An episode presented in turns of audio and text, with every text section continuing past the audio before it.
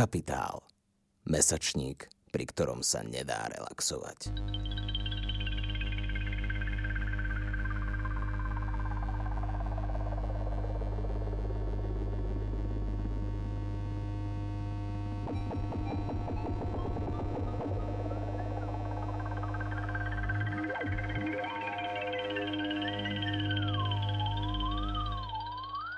Vítam vás pri počúvaní ďalšej epizódy ekologického podcastu Klimax a už obligátne teraz sme sa tu na tom práve smiali v štúdiu, že by som mal začať opäť s ospravedlneniami na to, že sa vám hlásim zase po strašne dlhej dobe, ale asi to preskočím dnes, pretože by to dopadlo úplne rovnakými výhovorkami ako vždy. A každopádne som rád, že sa opäť počujeme a možno na úplný úvod by som začal takým krátkým príhovorom asi k tomu, že keď som tak rozmýšľal teraz, že aké témy do budúcna rozoberať, tak mi napadlo, že sme možno už do istej miery vyčerpali a ak nie ešte úplne vyčerpali, tak to určite časom príde úplne také tie čisto zelené témy, ktoré by sme mohli rozoberať. Preto nám napadlo, že sa začneme asi trošku viac zoširoka brať tie ekologické témy, že koniec koncov zase od začiatku razíme vlastne názor, že ekológia je zasadená do nejakého sociálneho systému, v ktorom žijeme, a socioekonomického systému, hlavne v ktorom žijeme. A preto by sme sa asi chceli začať zaoberať tými témami trošku širšie. Práve z toho dôvodu sme sa rozhodli, že asi sa začneme, alebo teda prvá téma, ktorú začneme rozoberať, tak bude nejaké organizovanie sa pracujúcich, alebo teda organizovanie sa na pracoviskách, pretože naša práca koniec koncov tvorí veľkú súčasť všetkých našich, alebo našich životov. A zároveň je to zrejme aj um, to miesto, alebo sú to tie miesta, kde budú musieť prebehnúť obrovské zmeny, pokiaľ budeme chcieť jedného dňa dospieť k nejakej ekologicky udržateľnej spoločnosti. Tak práve z toho dôvodu som sa rozhodol, že alebo z toho dôvodu som veľmi rád, že moje pozvanie do dnešnej, dnešnej epizódy prijal odborový organizátor Václav Drost. Takže vitaj u nás. Ahoj. No a ja by som začal tak, ako myslím, že úplne vždy tou istou vlastne už úplne obligátnou otázkou, či by si sa mohol nejak predstaviť, vlastne nejak viac priblížiť to, čo vlastne pra, tvoju prácu, to, ako pracuješ a ako si sa vlastne k takej práci dostal, lebo myslím, že to nie je úplne bežná práca v dnešnej dobe a myslím si, že veľa ľudí vrátane mňa si úplne nebudú vedieť predstaviť, čo to obnáša byť odborový organizátor. Tak ještě jednou děkuji za pozvání. Já jsem pracoval asi tři roky jako novinář, byl jsem v redakci Alarmu, který možná posluchači tohoto podcastu znají. Dost jsem se tam věnoval kauzám spojeným s prací, s pracovníma podmínkama, sociální tematice. Po nějaké době jsem měl chuť jako tu práci změnit, nějakou dobu jsem byl bez práce a zrovna v té chvíli, kdy jsem hledal práci, tak jsem objevil nabídku pracovat jako odborový organizátor, což dost zapadlo do toho, co jsem zrovna v tu chvíli prožíval. Uh, trošku takovou jako možná krizi z toho, uh, že pořád o něčem píšu, uh, popisuju ty problémy ve světě. Vlastně tolik to nevede k nějaký změně, k lepšímu. Ty odbory mě v tu chvíli dávaly jako velký smysl, jo? Že, že možná to může být to, co jsem hledal a že to může skutečně vést k nějaký jako změně v pracovních podmínkách na těch konkrétních pracovištích. Tak jsem tu práci vzal, vybrali mě naštěstí. Už dva roky se tomu věnuju. V podstatě mluvím s lidma, to je základní pracovní nástroj, který mám. Potkávám se, mluvím s lidma, kteří někde pracují a mají v práci problémy, které chtějí řešit. A společně nějak hledáme způsob, jakým by se mohli propojit, začít spolupracovat a pomocí nějakých kolektivních akcí začít měnit ty svoje pracovní a životní podmínky. A já se věnuju hlavně práci s lidma v sociálních službách. To je tak jako... to mi zabírá väčšinu toho pracovného času. Super, ďakujem veľmi pekne.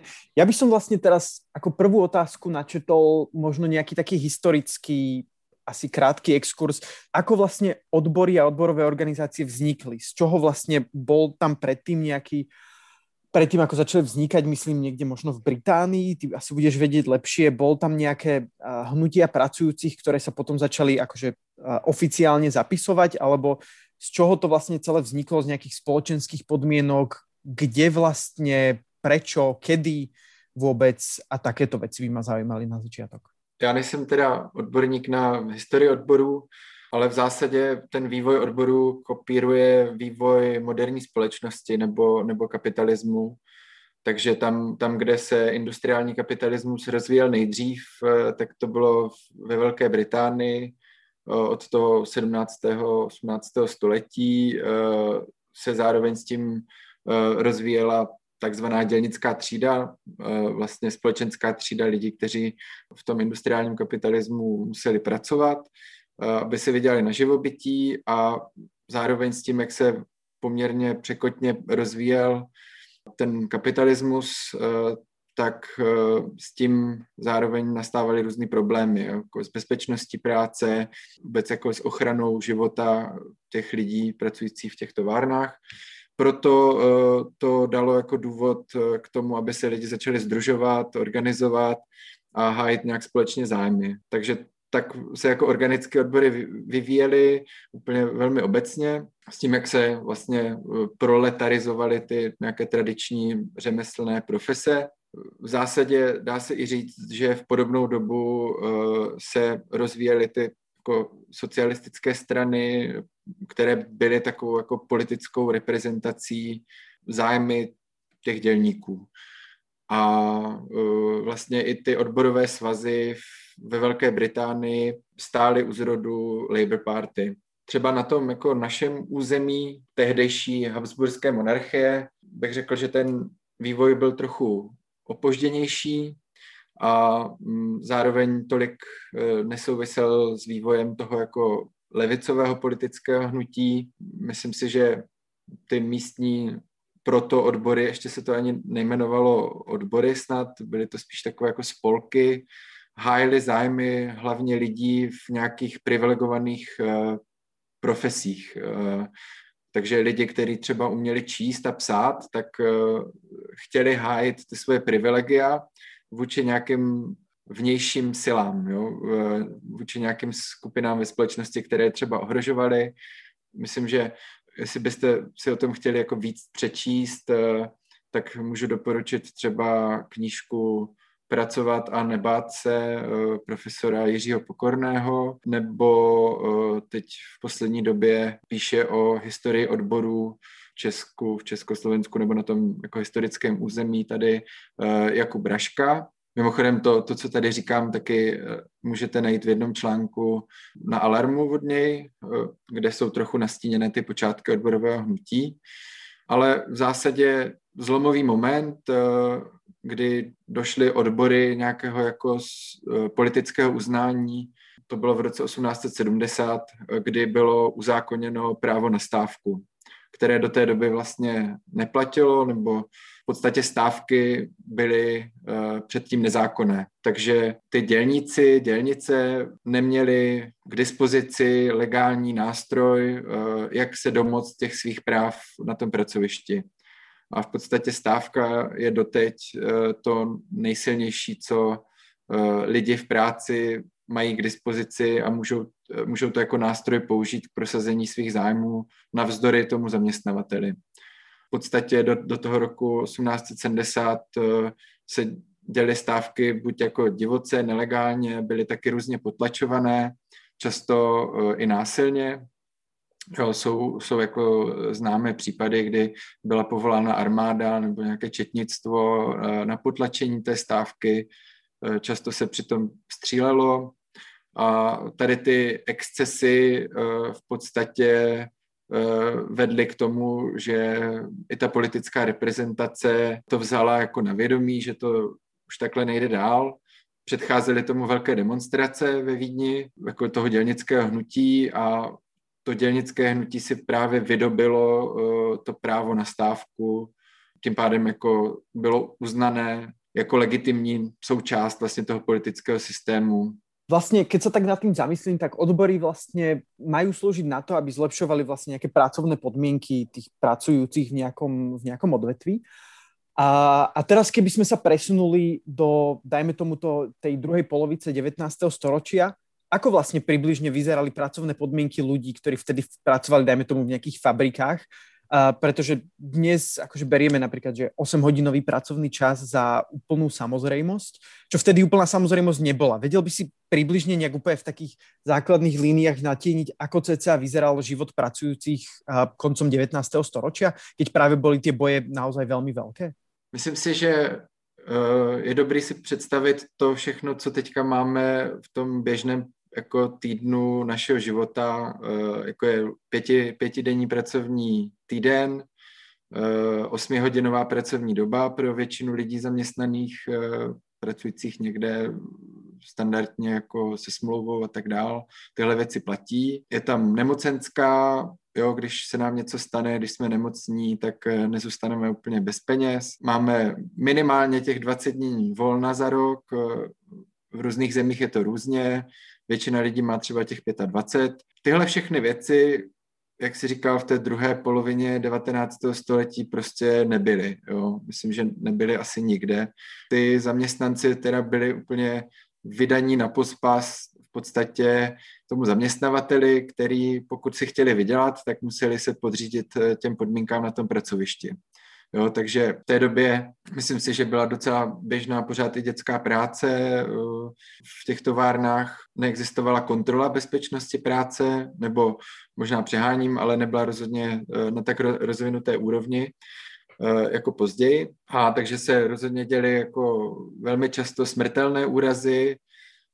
Zároveň, když se člověk zranil nebo byl nemocný, tak neměl žádnou finanční podporu.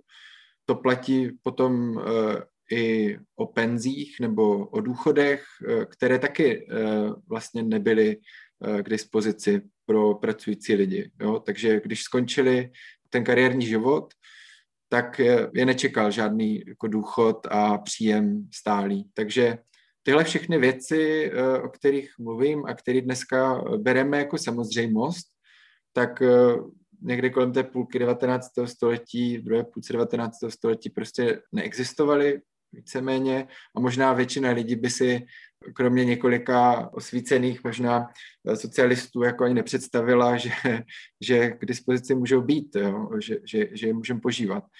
Je pro mě třeba zajímavý, kolik lidí bere tyhle věci jako naprostou samozřejmost, jo, že, že je máme, ale je potřeba zdůraznit, že byly výsledkem jako dlouholeté práce a úsilí právě lidí v odborech, kteří tomu věnovali fakt jako hodně úsilí a i také hodně často obětovali tomu, aby ty věci prosadili. Jak jsem mluvil o začátku o tom právu na stávku, to bylo všechno jako vybojované v průběhu jako dlouhých stávek, demonstrací, při kterých i padly některé lidi za oběť tomu.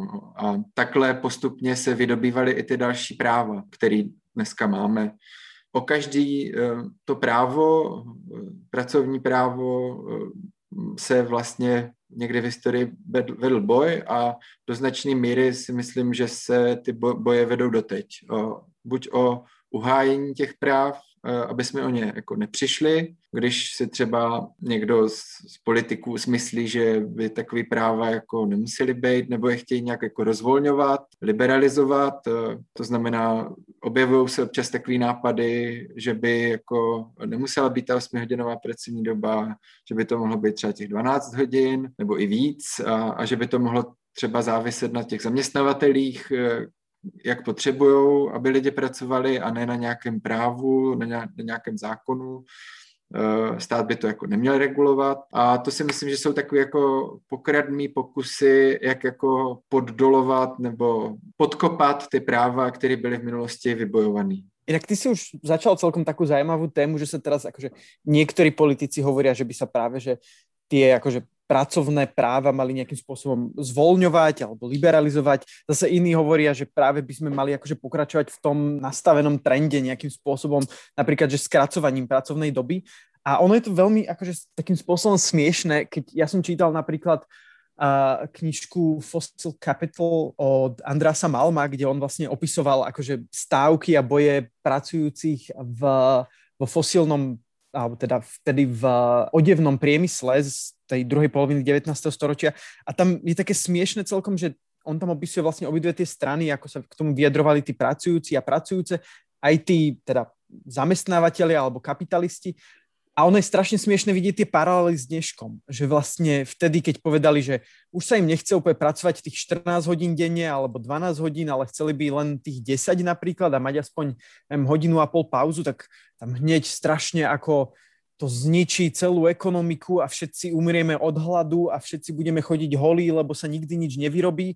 A dnes, akože keď máme štyridsaťhodinový pracovný týždeň a niekto sa ozve, že by to mohlo byť menej, že by to mohlo byť napríklad šesť hodín denne alebo štyri dni v týždni, tak úplne tie isté argumenty zaznievajú vlastne z tej druhej strany v úvodzovkách.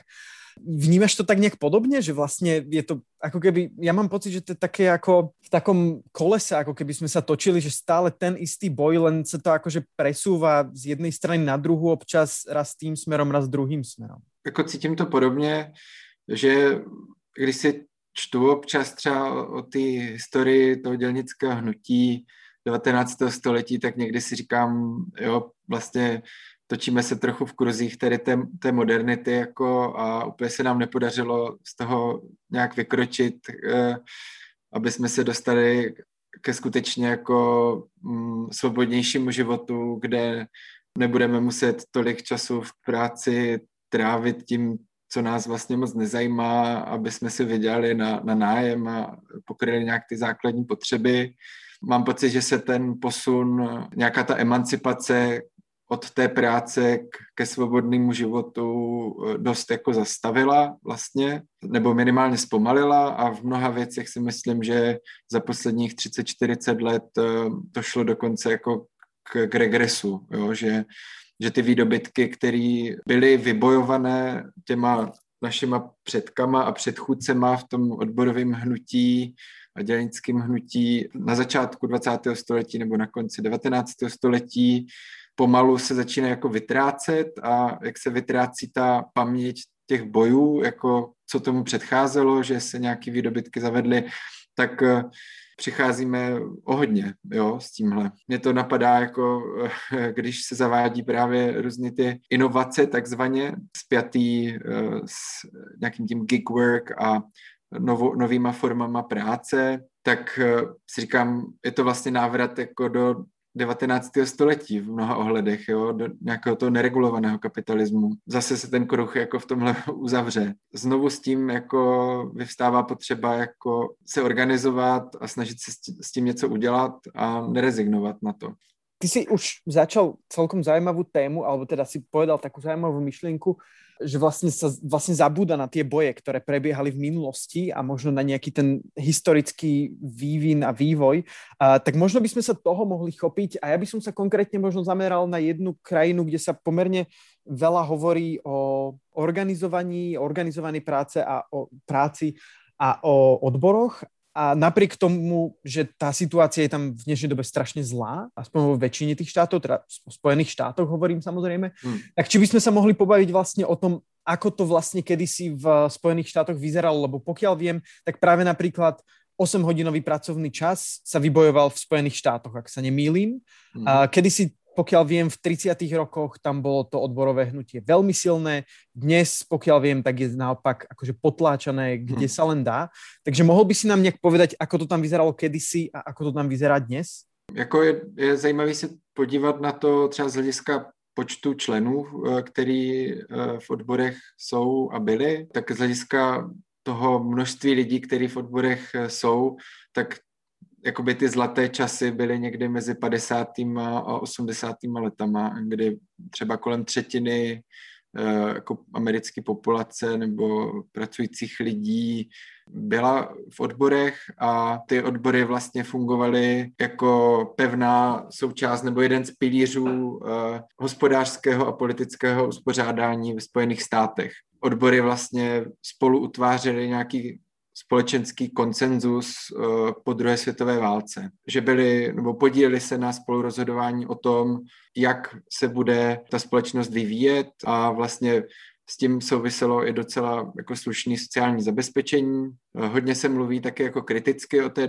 době, že ty odbory třeba padesátých let nejsilnější byly v automobilovém průmyslu. To znamená, že ty výdobytky a nějakou tu emancipaci přinášely hlavně pro bílé pracující muže, kteří měli jako dobrou pozici v těch továrnách. Pro ostatní nebílé nemuže vlastně tam jako ne, nebylo místo v tom. Jo. A, a za jejich práva vlastně ty odbory tolik nebojovaly, nebo rozhodně to nebylo automatický. Nechci se úplně pouštět jako dál do historie, ale zlomový moment pro americké odbory byla vláda prezidenta Ronalda Reagana, který se jako zapsal neblahým způsobem do historie, když zlomil stávku řídících letového provozu. To bylo, myslím, že někdy v roce kolem roku osmdesát, doufám, že se nepletu, což byl takový ukázkový příklad toho, kdy vlastně nějaká dost privilegovaná skupina zaměstnanců, který mají jako dobrý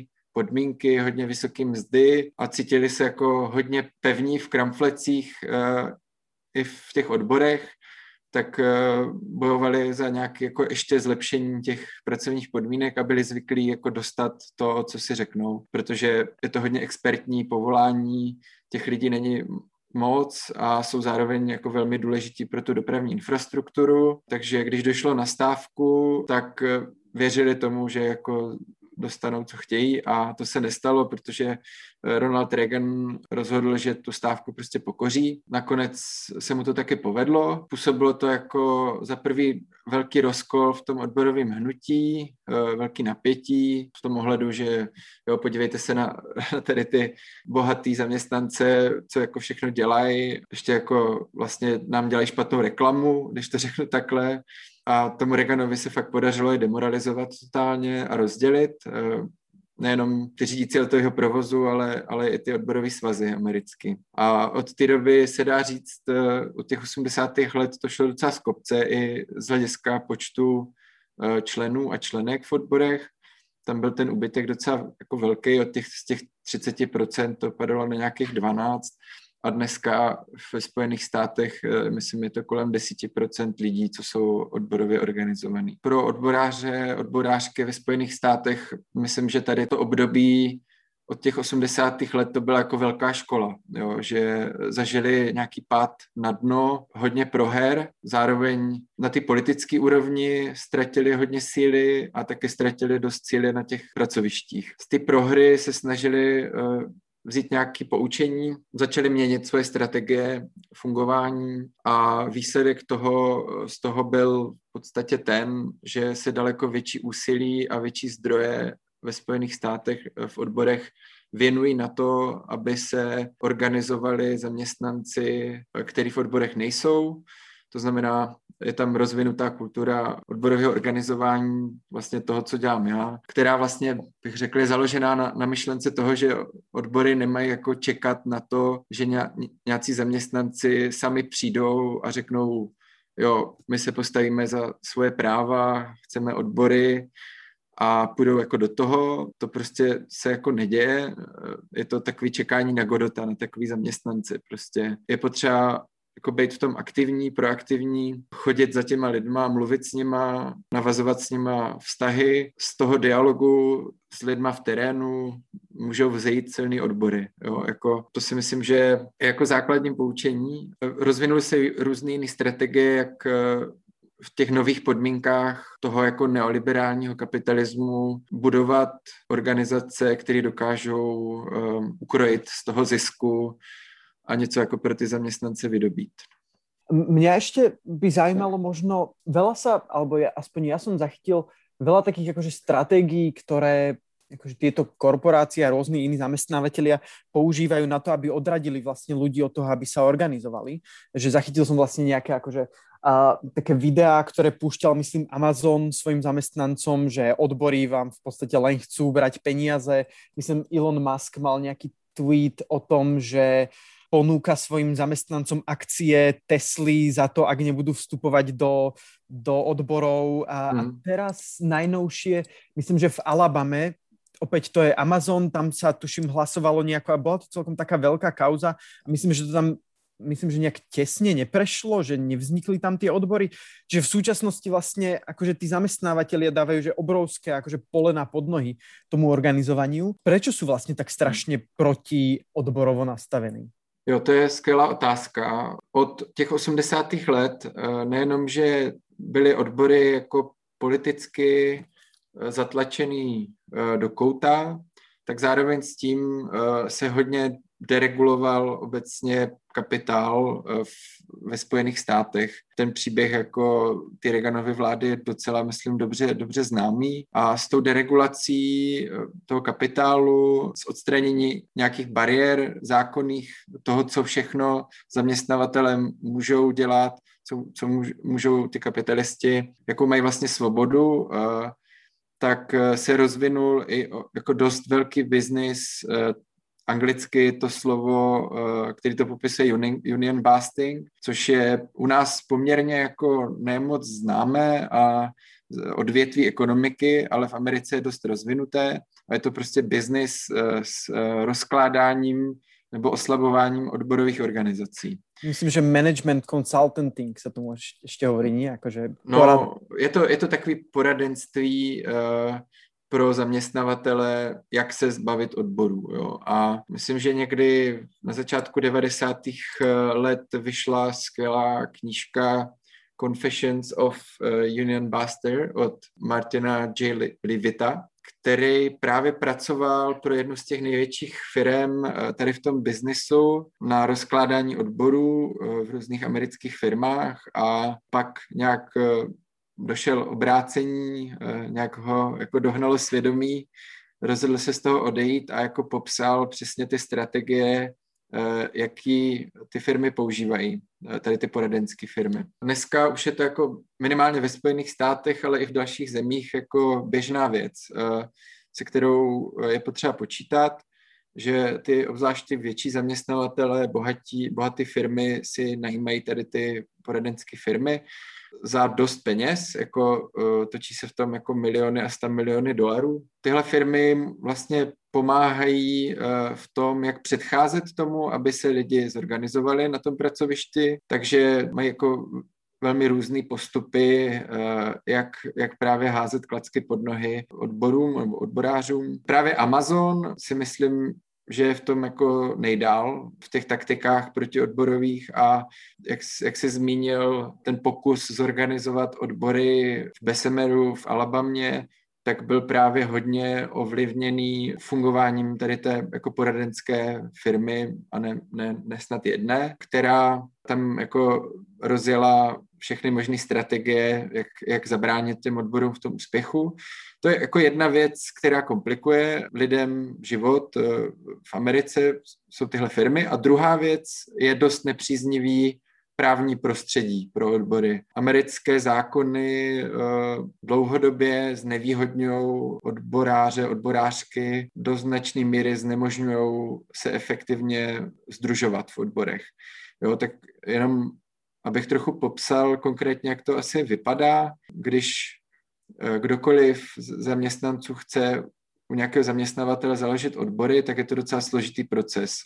Třeba ve srovnání s tím, jak je to tady u nás v České republice nebo v Evropě, tak je to o dost tvrdší. Třeba v, v Alabamě, v tom Amazonu, tam v podstatě nejdřív mus, musí ty zaměstnanci odhlasovat většinovým hlasováním, že ty odbory tam chtějí. Jo, to je ten jako hlavní předpoklad vůbec jako založení odborové organizace a předtím ty lidi, kteří tam pracují, vlastně nemají zákonnou ochranu, která přichází až po tom, co ty odbory jsou založeny. Jo, takže nejdřív tam je ta jako lopotná, dost jako nebezpečná fáze, kdy se jako teprve snaží ty odbory jako založit. A tady v té fázi právě se do toho vložila ta poradenská firma, která vlastně vytvořila ty podmínky takový, aby to v podstatě bylo nemožné. Takže tam bylo první kolo, kdy ta odborová organizace musí sebrat nějaký počet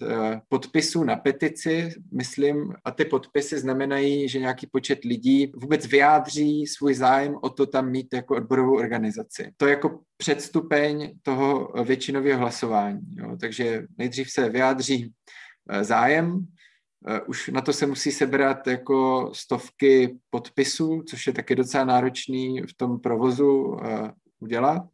To se jim povedlo a pak přistoupili k tomu dalšímu kroku. Vyvo... Prepáč, že ti do toho skáčem, no, ale tam... Je to, je to dosť složitý.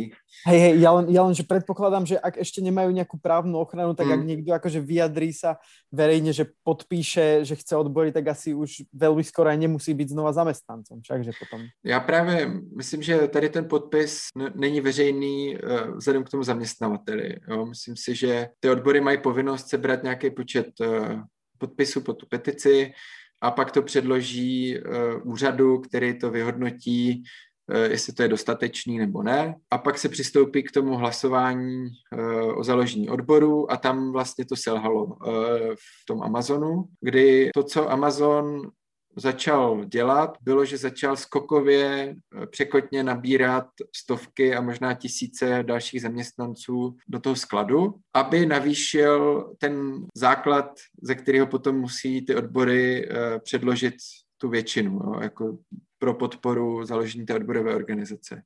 Takže ty odbory tam jako jednak neví přesně, kolik zaměstnanců tam v danou chvíli pracuje, protože to se může každým dnem jako po stovkách navyšovat. Takže oni možná začínali s myšlenkou, že organizují pracoviště, kde je dva, tři tisíce lidí. Když došlo na to samotné hlasování, tak Amazon uh, řekl, že tam pracuje skoro šest tisíc lidí. Jo. A takže v tomhle prostředí je hrozně těžký uspět. Ještě navíc uh, je to stížený samozřejmě, nebo bylo to stížený tou pandemií covidu, a protože základem úspěšného organizování je spousta rozhovorů z očí do očí se zaměstnanci. Takže tohle bylo dost omezený kvůli těm bezpečnostním zdravotním opatřením. Ty orga, organizátoři, organizátorky měli docela sváza, svázané ruce a museli vymýšlet různé jako kreativní postupy, jak, jak se s těma lidma vůbec potkat, promluvit si. Dopadlo to tak, že se nějakých jako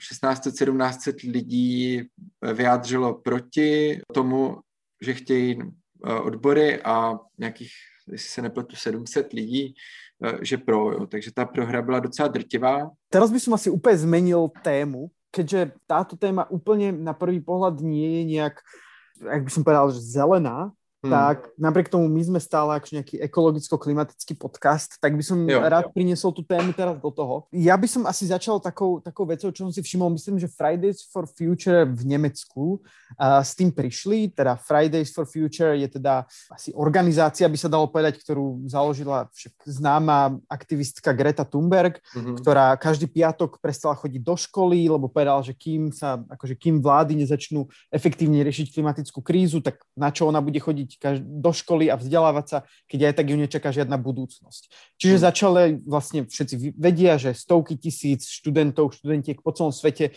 začali štrajkovať v piatky mm-hmm. a nechodiť do školy. A vlastne potom to pre mňa nabralo taký zaujímavý ráz, keď niekde prišla taká výzva, že by sa k ním mali začať pridávať pracujúci. Že by ľudia mali v piatky začať štrajkovať naostro, nechodiť do roboty, kým akože sa nezačne riešiť klimatická kríza. Je podľa teba toto nejaká stratégia, ktorú by malo zelené hnutie akože prijať, začať sa nejakým spôsobom prepájať s týmto hnutím pracujúcich? Je to nejaká stratégia, ktorá by podľa teba mohla mať úspech? No ja doufám, že jo, a myslím si, že je to do budoucna nevyhnutelné. Nějaké propojení tady těch dvou hnutí. Já si myslím, že ty problémy, které souvisí s klimatickým rozvratem, tak mají nakonec jako počátky v tom, jak jako pracujeme, jak jako přetváříme svojí prací ten okolní svět a jak tím jako čerpáme přírodní zdroje. Takže to jako dost úzce souvisí s prací, s tématem práce. Víc a víc si myslím, že je to prostě otázka i pro odbory jako ty instituce, začínají se tím prostě zabývat, začínají to brát vážně postupně, naštěstí. Pak jako zajímav, zajímavé je to, co jsi řekl, jo? Jakože Greta začala nějaký hnutí nějakým svým individuálním aktem vzpoury a tím vyvolala nějaké jako větší kolektivní hnutí. Naz, nazvali to jako stávkou, jo? To, to, co dělají.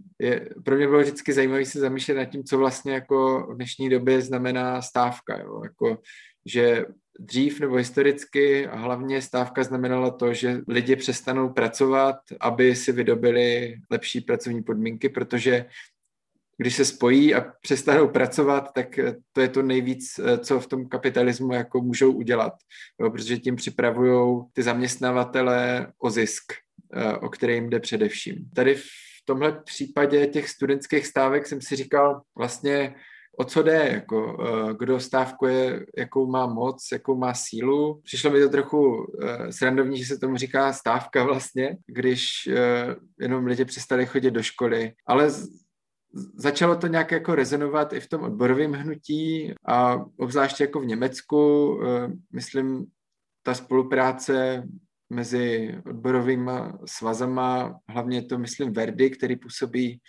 ve službách, tak tam navázali dost jako blízkou spolupráci a myslím si, že je to částečně pragmaticky, že si uvědomují, že to téma je jako hodně důležitý pro mladé lidi. Taky se to bude nutně dotýkat pracovních podmínek lidí, obzvlášť ve službách, jo. To, jak se vyvíjí klimatická krize. Takže skrze to propojení uh, s Fridays for Future je, myslím, jako možný posilovat členský základny odborových organizací. Jo. Jako je, je, to, je to tak, že ty lidi, kteří se naučí se organizovat uh, na škole skrze Fridays, tak si myslím, že pro ně bude mnohem snažší se organizovat uh, potom v, jakoby v dospělosti, v tom pracovním životě.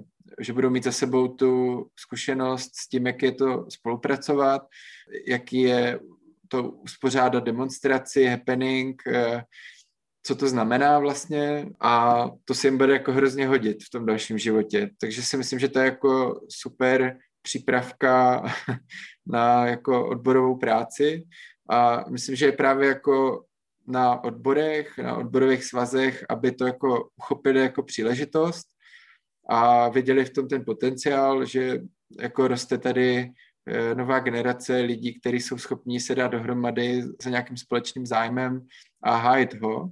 Takže to jako vzít a přetavit to i v tom odborovém působení. Jako to si myslím, že by bylo super. A mne ešte k tomu potom napadá jedna otázka. Možno, že či akože nejaké takéto prepájanie možno neprichádza trochu neskoro, či tam nemalo byť už akože oveľa skôr, pretože mi to prípada ako veľmi strategická spolupráca. Hmm. A hlavne taká vec, že vlastne, keď tak nad tým rozmýšľam, nad taktikami, ktoré používa alebo používalo to zelené hnutie, hmm. nejaké akože blokády, továrni a podobne. Hmm. V konečnom dôsledku si to väčšinou akože odsrali vlastne tí zamestnanci, ktorí vlastne išli do, do tej roboty, do ktorej asi často ani úplne ísť nechceli, ale museli. A potom vlastne tie konflikty tam vznikali medzi tými pracujúcimi a tými ekológmi. Zatiaľ, čo tí pracujúci si veľmi nemohli vybrať, akože či do tej práce chcú ísť. A tí ekológovia vlastne tam tým pádom boli zbytočne, lebo akože aj nič úplne väčšinou sa nepodarilo zmeniť, ako zastaviť tú výrobu možno na jeden deň. Že ako vnímaš ten, tento vlastne clash medzi týmito dvoma svetmi? Ja si myslím, že ten clash nebo ten střed sa odehrává na několika rovinách. Jo. Pro mě je vždycky zarážející, když jsem se kolika...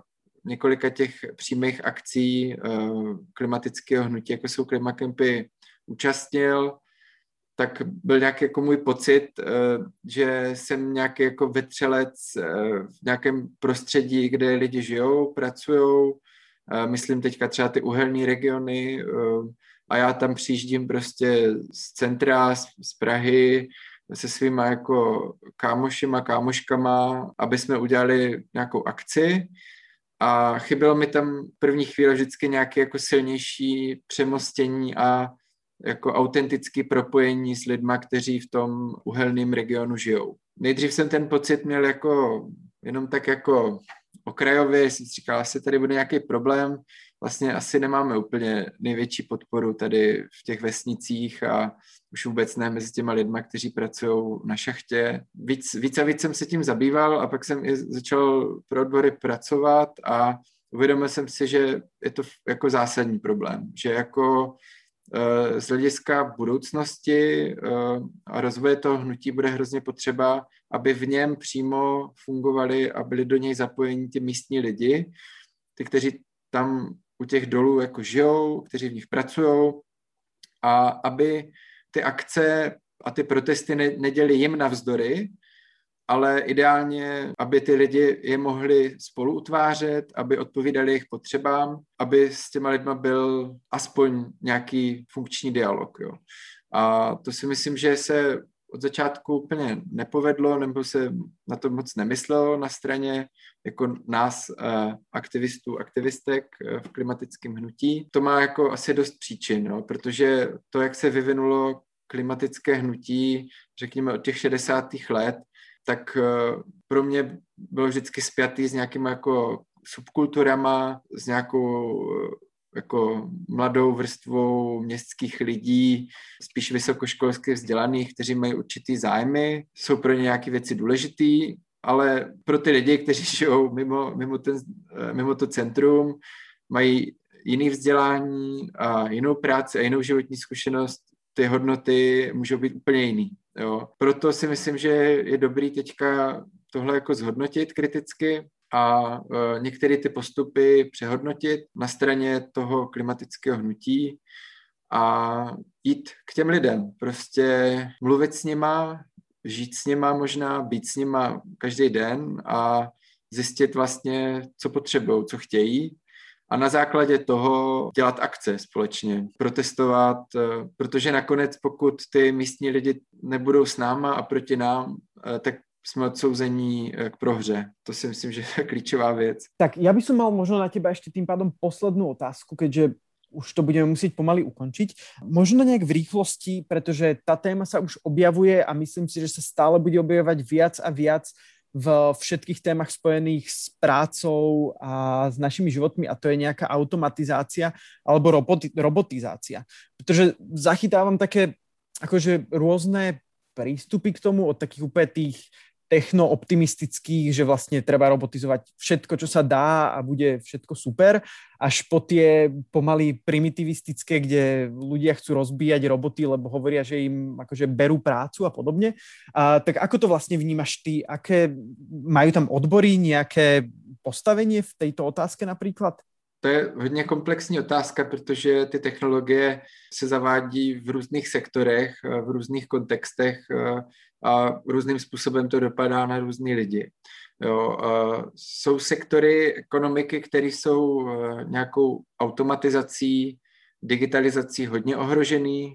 Do toho myslím, že spadá třeba finančnictví, bankovnictví, kde se hodně věcí prostě automatizuje a přesouvá do online prostředí, ruší se pobočky a hodně lidí prostě přichází o práci. Pak se to dost dotýká třeba služeb, vlastně prodejen, obchodů, kde se zavádí ty samoobslužné pokladny. Tam si myslím, že je to dost jako důležitý téma a reálně poměrně dost lidí tam může přijít o práci. Druhá věc je průmysl, kde se některé úkony automatizují, zavádí se roboti, jak je známe, takový ty... A ty obrovské robotické ro, robotické, ruky, robotické paže, které nahrazují lidské paže. A tam si myslím, že to není tak jednoznačný, ten efekt, ať už negativní nebo pozitivní. Myslím si, že spousta pracovních míst, které uh, jsou ubíjející, ta práce tam není kvalitní a má dost negativních dopadů uh, na, na lidi, ať už psychicky nebo fyzicky, tak se právě automatizuje. Tím pádem uh, se můžou ty lidi v rámci těch podniků přesouvat na kvalitnější pracovní místa, které zase vznikají s tou automatizací. A jsou na to už dneska výzkumy, že pokud se ty roboti zavádí právě ne jednostranně na základě úvah těch zaměstnavatelů, který samozřejmě sledují hlavně zvyšování jako zisku, ale do toho procesu jsou zapojení zaměstnanci prostřednictvím třeba odborů, tak to může mít pozitivní efekt na životy těch lidí a na jejich pracovní podmínky. Ale je důležité, aby kolem toho byl nějaký společný dialog, aby kolem toho byl klidně i konflikt mezi zaměstnanci a zaměstnavatelem, ale problém může být tam, kde se ty technologie zavádí jednostranně bez účasti těch zaměstnanců, kteří jakoby nemůžou spolu rozhodovat o tom, jak by to pracoviště mělo vypadat. Tak to si myslím, že je klíčový, aby to bylo jako demokratický, ten proces zavádění technologií. Pak třetí rozměr je, je ten, že třeba s čím souvisí nové technologie, mobilní technologie, jsou nové formy zaměstnávání. Práce přes platformy, přes mobilní aplikace, to myslím, že s tím souvisí a tam třeba nějaká umělá inteligence, algoritmy rozdělují zakázky a zároveň přidělují ohodnocení finanční nebo vlastně rozdělují peníze těm zaměstnancům za, za ty provedené úkony. Jo, a tam potom vzniká celá řada jako problémů a myslím si, že tohle je jako velký téma. Jo. Všechny ty delivery služby, dovážkové služby, Uber a podobně do toho systému téhle práce se jako nasávají už dneska jako miliony lidí. Myslím, že v Británii je to třeba přes tři miliony lidí, kteří takhle pracují a víc a víc těch lidí je i u nás nebo třeba v Polsku. Tam se vede vlastně spor o to, kdo vůbec je braný jako zaměstnanec, jako pracovník nebo pracovnice u, u té dané firmy. No, to je ten klíčový spor, že ty firmy, ty zaměstnavatelé se vlastně tváří, že ty lidi jako s nima nemají skoro nic společného, že si jenom stáhli aplikaci a teďka jako dělají ty zakázky, tím pádem nemají žádnou odpovědnost a nenesou žádný rizika. Jo, takže to si myslím, že je jeden z jako hodně negativních efektů zavádění nových technologií v tom světě práce. Ty konflikty o uznání vlastně práv pracovníků, pracovnic, ty se teprve jako rodí. A třeba v Polsku nedávno byla, myslím, že první stávka lidí, kteří pracují pro nějakou rozvážkovou službu, jmenuje se Glovo, jestli se nepletu, nebo Glovo. Tam to bylo jako dost zajímavé, že několik desítek lidí v několika polských městech vlastně šlo do stávky, takže v té aplikaci byli zaregistrovaní jako aktivní, to znamená, že dostávali ty zakázky, měli odvést z restaurace nějaké jídlo. Oni to přestali dělat, přestali vozit a sešli se na nějakém parkovišti a takhle jako vyhlásili vlastně stávku vůči tomu, vůči té firmě. A reakce toho zaměstnavatele byla taková, že je prostě zablokovali, už nedostali žádnou další zakázku v podstatě. Takže pro ty zaměstnavatele je hrozně snadný se ty kolektivní akce nějak zbavit, jo? Zbavit se těch lidí. Takže v tomhle si myslím, že je jako obrovská jako výzva pro odborové hnutí na celém světě. Nevidím to ani tak v těch jako robotech, v těch firmách. Tam si myslím, že v tom průmyslu třeba, tam si myslím, že pokud tam ty odbory jsou a fungují, tak si myslím, že to zavádění technologií může mít pozitivní efekty, ale, ob, ale v těch sektorech, kde odbory nejsou a ani se tam jako, nebo hrozně těžko se tam zakládají, tak to může být jako velmi negativní ty dopady. No. Inak to je, to je zajímavé, čo si spomenul s tým Polskom, to je vlastně ten návrat pomaly do devätnásteho storočia, čo si spomenul s tými pracovnými podmienkami, že normálne akože ľudí len tak vyhodíš alebo len zablokuješ mm. na nejakej aplikácii a koniec. No vlastne ja by som len zhrnul, čo si ty hovoril možno, že uh, ten negatívny príklad akože tej, tých zavádzaní technológií, keď je taký ten jednostranný, že zavedieš niekam robotov a proste vyhodíš ľudí, lebo za nich budú odvádzať prácu, to je samozrejme to, čo by sme asi nechceli a nejaký pozitívny príklad teoreticky, ako si to ja predstavujem, je, že tie roboty budú odvádzať nejakú prácu a tá nadhodnota alebo tá práca, ktorá bude vykonaná tým robotom, že by sa vlastne prerozdeľovala medzi ľudí, to vidíš ako niečo, čo by sa teoreticky mohlo udiať v budúcnosti, niečo lebo toto mi prípada ako trošku také utopistické, ale myslím, že je toto niečo, k čomu by sme sa mohli dopracovať?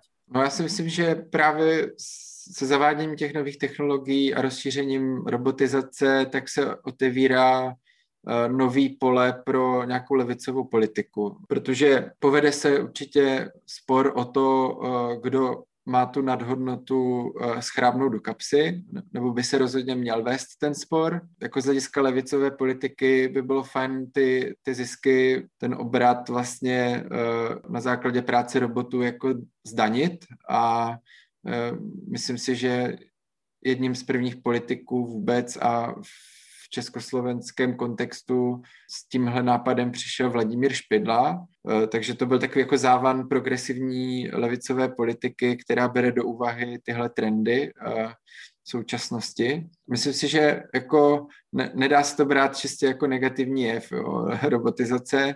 Pojďme to vzít pozitivně, jako motivačně, zaprý pro nás jako lidi v odborech, aby jsme na základě toho, co nová technologie způsobuje ve světě práce, aby jsme se tomu jako byli schopni přizpůsobit a, a vytěžili z toho jako niečo pozitívneho pro, pro, pro nás, pro ľudí. A vieš čo, ja ti v tomto momente asi skočím do rečí, pretože uh, za prvé uh, sa už rozprávame strašne dlho a myslím, že by sme mohli ďalej pokračovať, ale už to naozaj, teraz sme myslím niekde už za päťdesiatou minútou, takže už budeme musieť končiť, ale napadlo mi vlastne, že by bolo dobré to teraz ukončiť práve kvôli tomu, lebo mám rád, keď končíme na takú pozitívnu nôtu, radšej ako úplne nejak apokalypticky, čo sa väčšinou nám podarilo, keďže sme klimatický podcast, ale vlastne týmto by sme to asi ukončili. Ja by som sa tým pádom chcel ešte raz veľmi pekne poďakovať odborovému organizátorovi Václavu Drozdovi za to, že prijal teda pozvanie do tejto epizódy Klimaxu a s vami všetkými ostatnými, tak teda dúfam, že sa počujeme pomerne čo najskôr, čiže zase o pár mesiacov asi. Počúvali ste Capitalx, podcast angažovaného mesačníka Kapitál, ktorého vznik podporila Rosa Luxemburg-Stiftung zo zastúpení v Českej republike a Fond na podporu umenia. Viac článkov nájdete na webovej stránke w w w bodka kapital pomlčka noviny bodka es ka, kde nás môžete podporiť napríklad objednaním predplatného, za čo vám vopred ďakujeme.